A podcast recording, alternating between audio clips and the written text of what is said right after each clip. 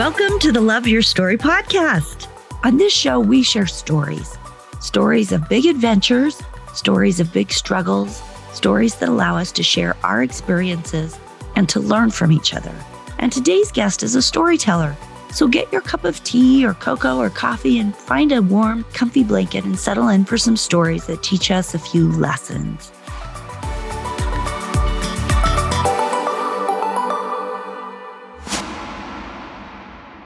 Stories are our lives in language. Welcome to the Love Your Story podcast. I'm Lori Lee, and I'm excited for our future together of telling stories, evaluating our own stories, and lifting ourselves and others to greater places because of our control over our stories. This podcast is about empowerment and giving you, the listener, ideas to work with in making your stories work for you. Story power serves you best when you know how to use it.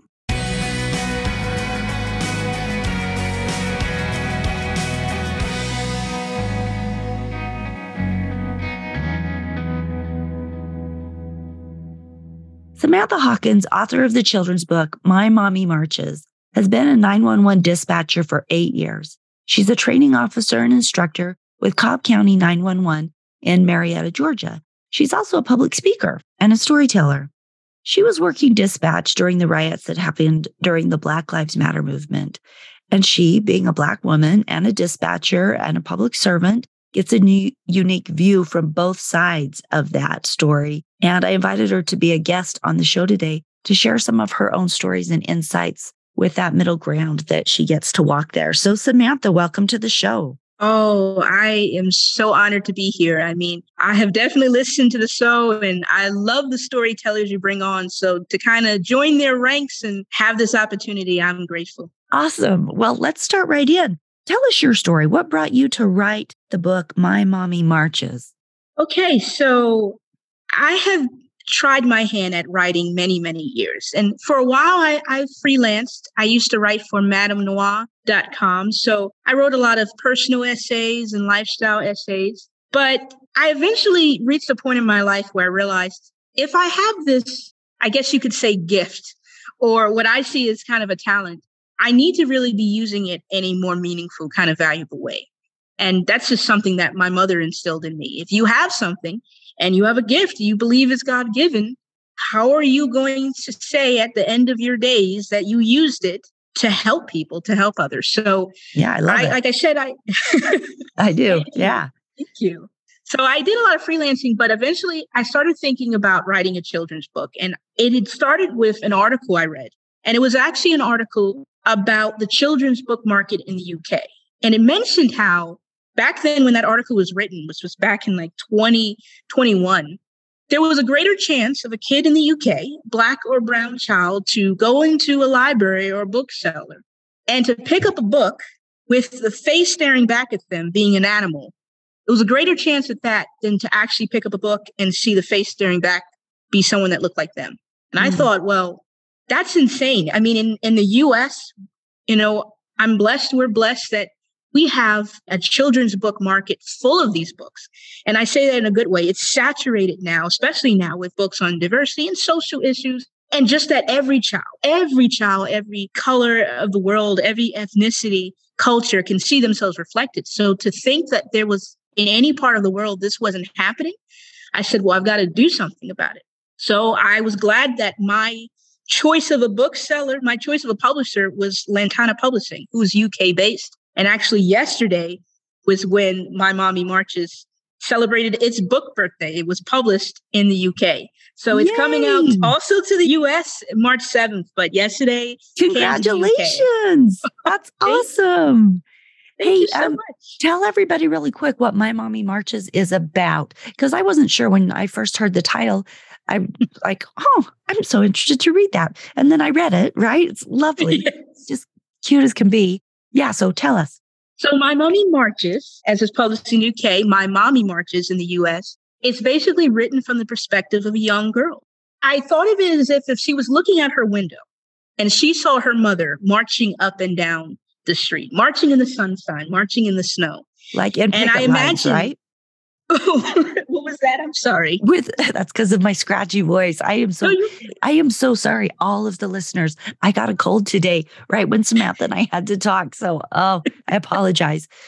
Um, so on the picket line, marching on a picket line, right? That's yes, what you're exactly talking about. Right. Okay. That is correct. So she's yes, not ma'am. just out marching up and down the street for the heck of it. She's in a picket line, standing up for things that she believes in and that she wants to create change. Absolutely. Okay. Absolutely. Okay. Which I figured was, you know, there's many forms of protest, but to me, marching is just the best. There's a unity to it and there's a strength to it and going out and, and making a stand. So kids don't, you know, they don't understand big words like protests or boycotting or anything, but every kid understands what marching is. We learn that as little children left, sure. right, left, right, up, down. So just to imagine a kid seeing an adult in their life who they love and respect, I use your mother to see her marching and be like, why does mommy march? This is why mommy marched to make the world a better place. Mm, love that. So I think part of living our lives intentionally is standing up for what we believe in, right? Whatever that is. And I think that's really what your book is about that everyone has a different set of beliefs, but we live in America where we all have the freedom of speech, at least in theory. And, and we get to support that for everyone while marching for what we believe in. And maybe marching means not being afraid to share your beliefs whether it's on social media or wherever marching could mean a lot of things, right? You are so right. And that's why I didn't tie it to a single issue. You read the book, there's no particular issue because the thought process behind it was that any parent could pick up this book and use it to instill in their child just the concept of whatever it is that's what's right for justice, for truth, whatever cause or belief that's important to you, hopefully at the forefront of it is love towards others, loving our fellow man, fellow woman. So hopefully that's at the forefront. But whatever it is, you could use it to teach your child to march. And, and like you said, it doesn't have to be marching, actual marching, but it's using your body, using your feet, using your hands more than just your words to say, this is what I stand for and this is what I believe in. And sometimes that might mean standing up for people who have a difficult time standing up for themselves. You know, I suspect that means a little something different for everybody. But that's the lovely thing about living in America is we have rights and options. We so do. do you mm-hmm. want to tell us a little bit about your story with during the riots, working as a dispatcher? And I don't want to spend a lot of time there. I don't want it to be negative, but you have such a oh, unique yes. space of being there and working with, you know, law enforcement and at the same time yes. being a black woman, right? So what was that like? What did you notice? And let's tie that into, you know, standing up for what we believe in one way or the other. Sure. So during that time, obviously it was pretty tense. 2020 was the really tense racial climate going on. And I was faced with it on, on all ends. You come into work and this is what you hear. And then what I was hearing my own family say, friends say, and what I noticed was there was this consensus that you had to like pick a side, like you had to choose, you know, as if it was one side or the other. And if you chose one, well, you can't care about the other. And I wasn't hearing so many people express the viewpoint that this isn't a choosing a side kind of issue. This is just choosing, you know, right, choosing truth, choosing goodness. So for me, as someone who loves being in 911 loves working for public safety absolutely supports you know my friends and, and the people i know in law enforcement my department who i know is full of good people and on the other hand seeing something on the news and being able to look at that and say well that's clearly not right and that clearly shouldn't have happened so eventually i, I was moved to write an essay called bigger than the bias being a person of color in 911 where i shared you know my viewpoint of being both and kind of the two worlds and how initially I felt like there was this conflict. I eventually figured out it's not a conflict at all and it shouldn't be for anyone.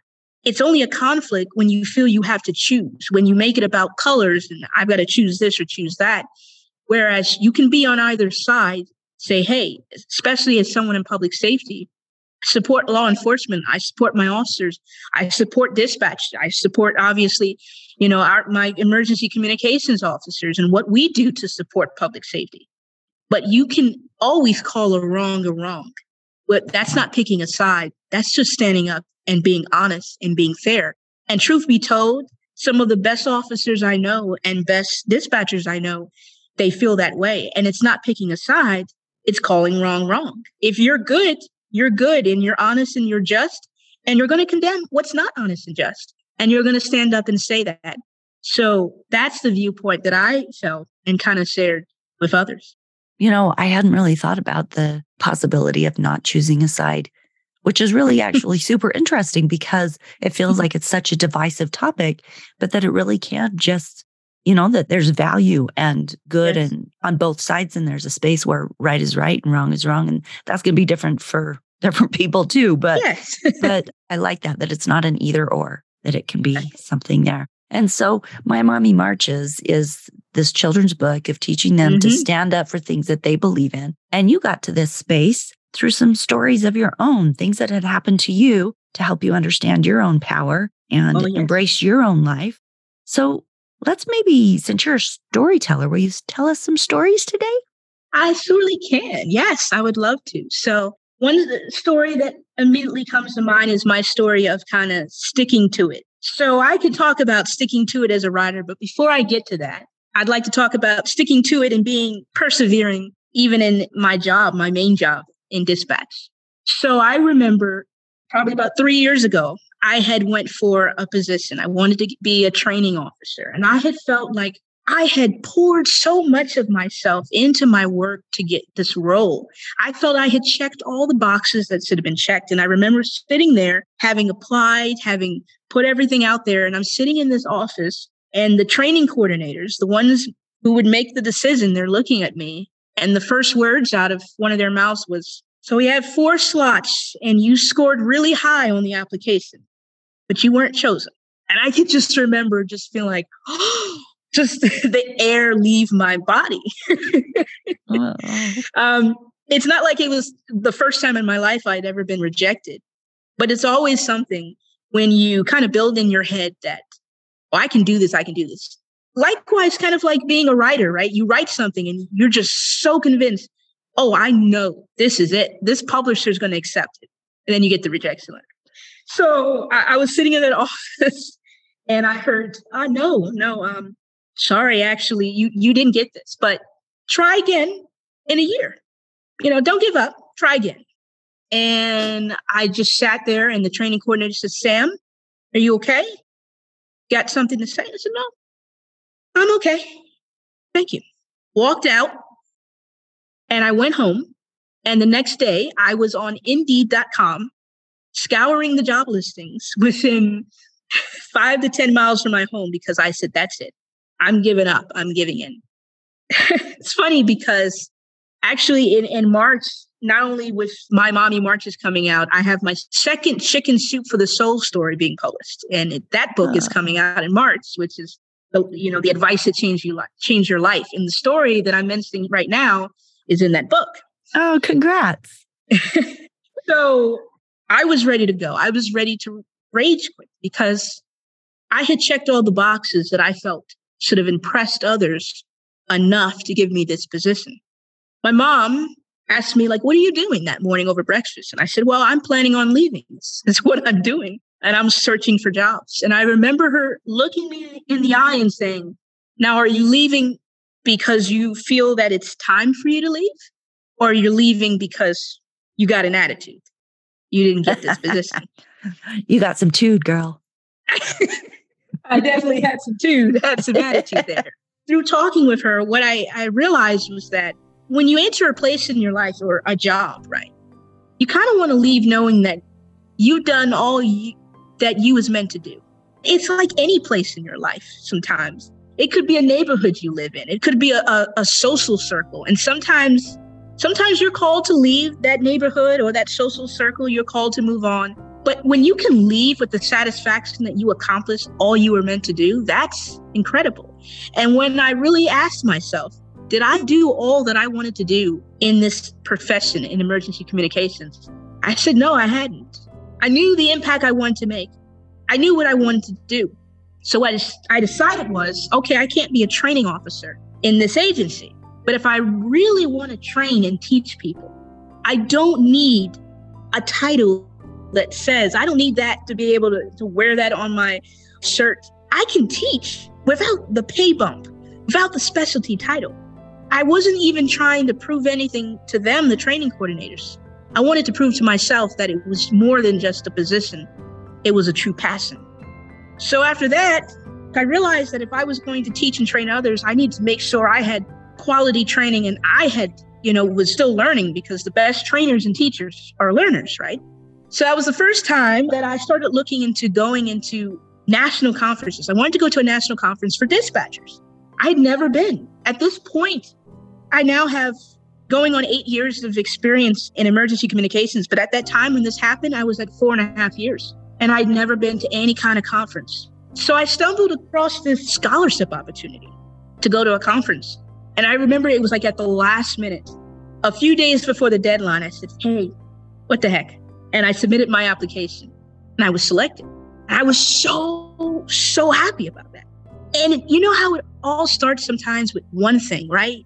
It's the best kind of snowball. You start with one thing and things just click into place.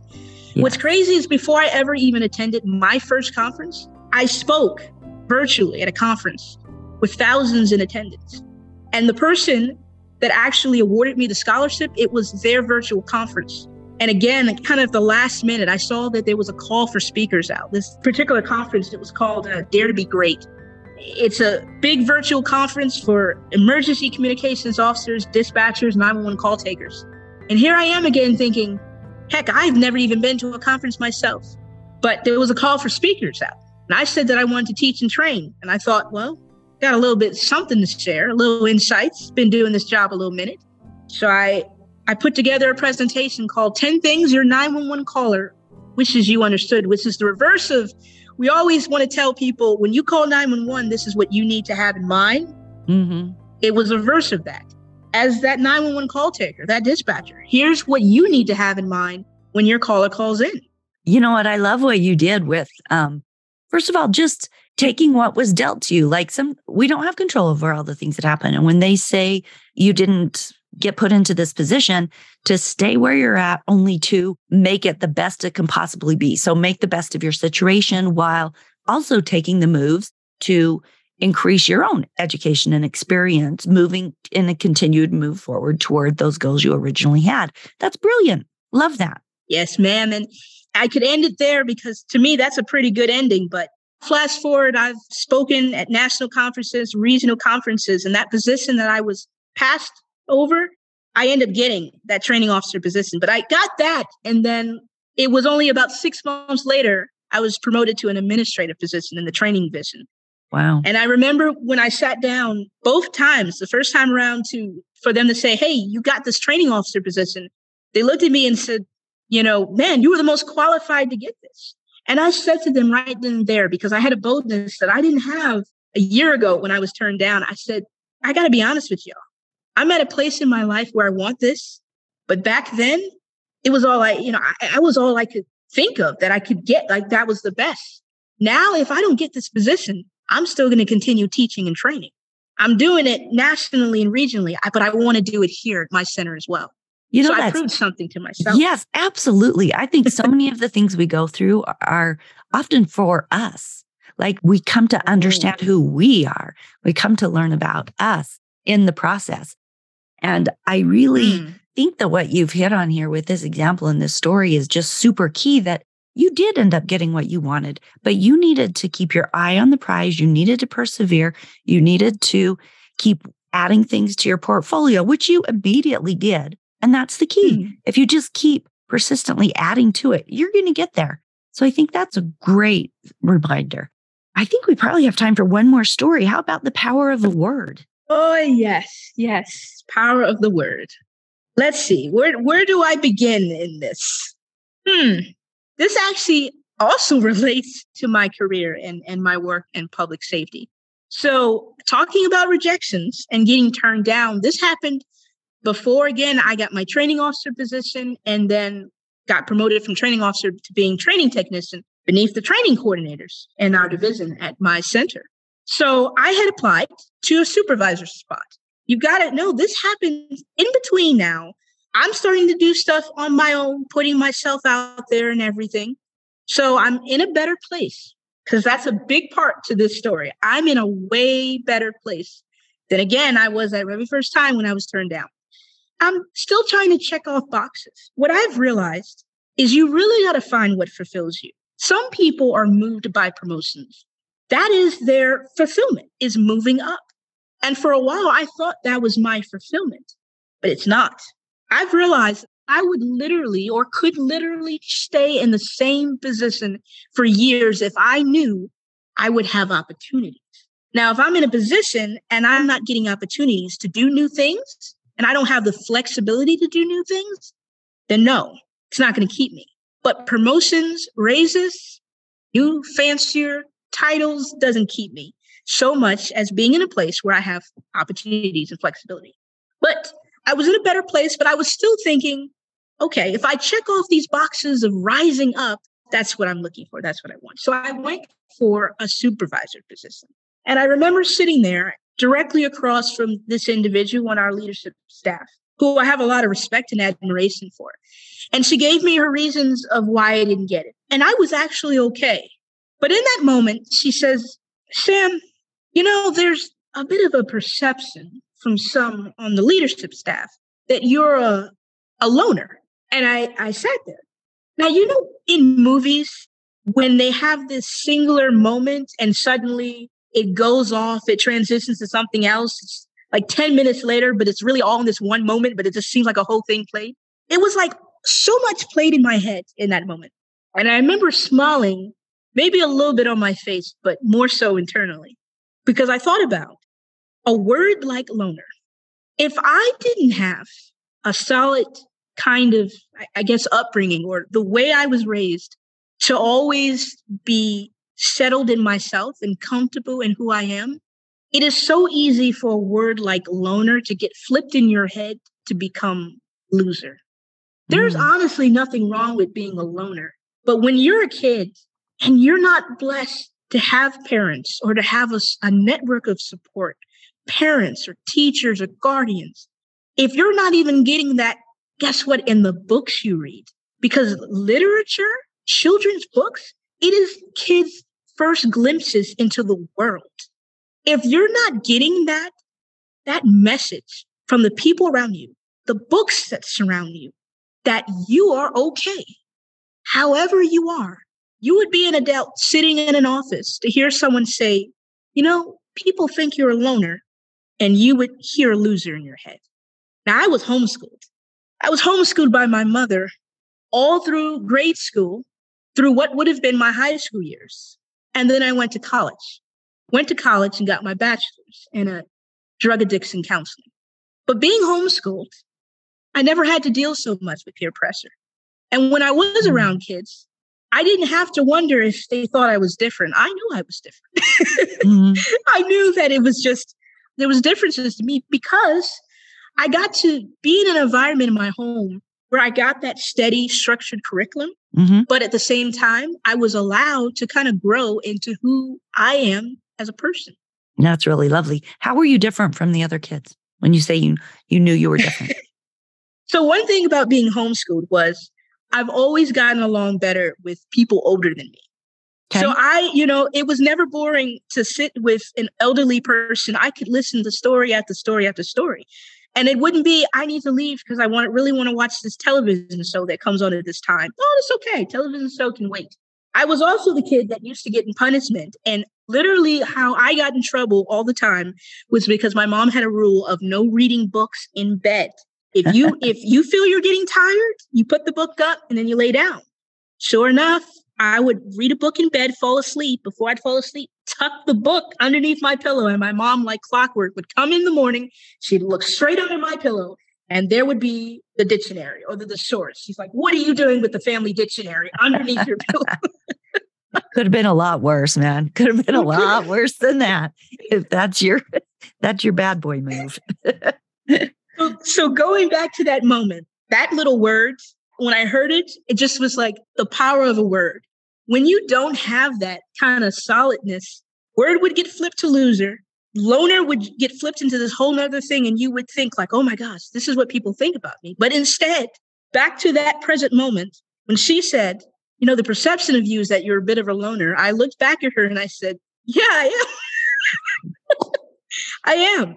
And then flash forward, I'm in on the administrative side. and it all worked out fine. it all worked out. no, you know, I think the point of labels is really important mm-hmm. for us to consider because sometimes those words can easily get switched around, not just um, loner yes. and loser, but just words in general, right? What one oh, word means to somebody isn't necessarily what it means to somebody else. And, and labels are a hard thing that are just tossed around, but we so internalize those. So I think, you know, maybe an important mm. takeaway here is the power of the word, the power of the story we tell about that word. These mm. are big concepts and personal awareness around those is yes. critically important because let's say somebody does throw out something, you know, you're, you are too intense or you're not friendly enough or, you know, whatever it is, right? I mean, that stuff yes. happens. Yes. Everybody has an opinion about everybody else.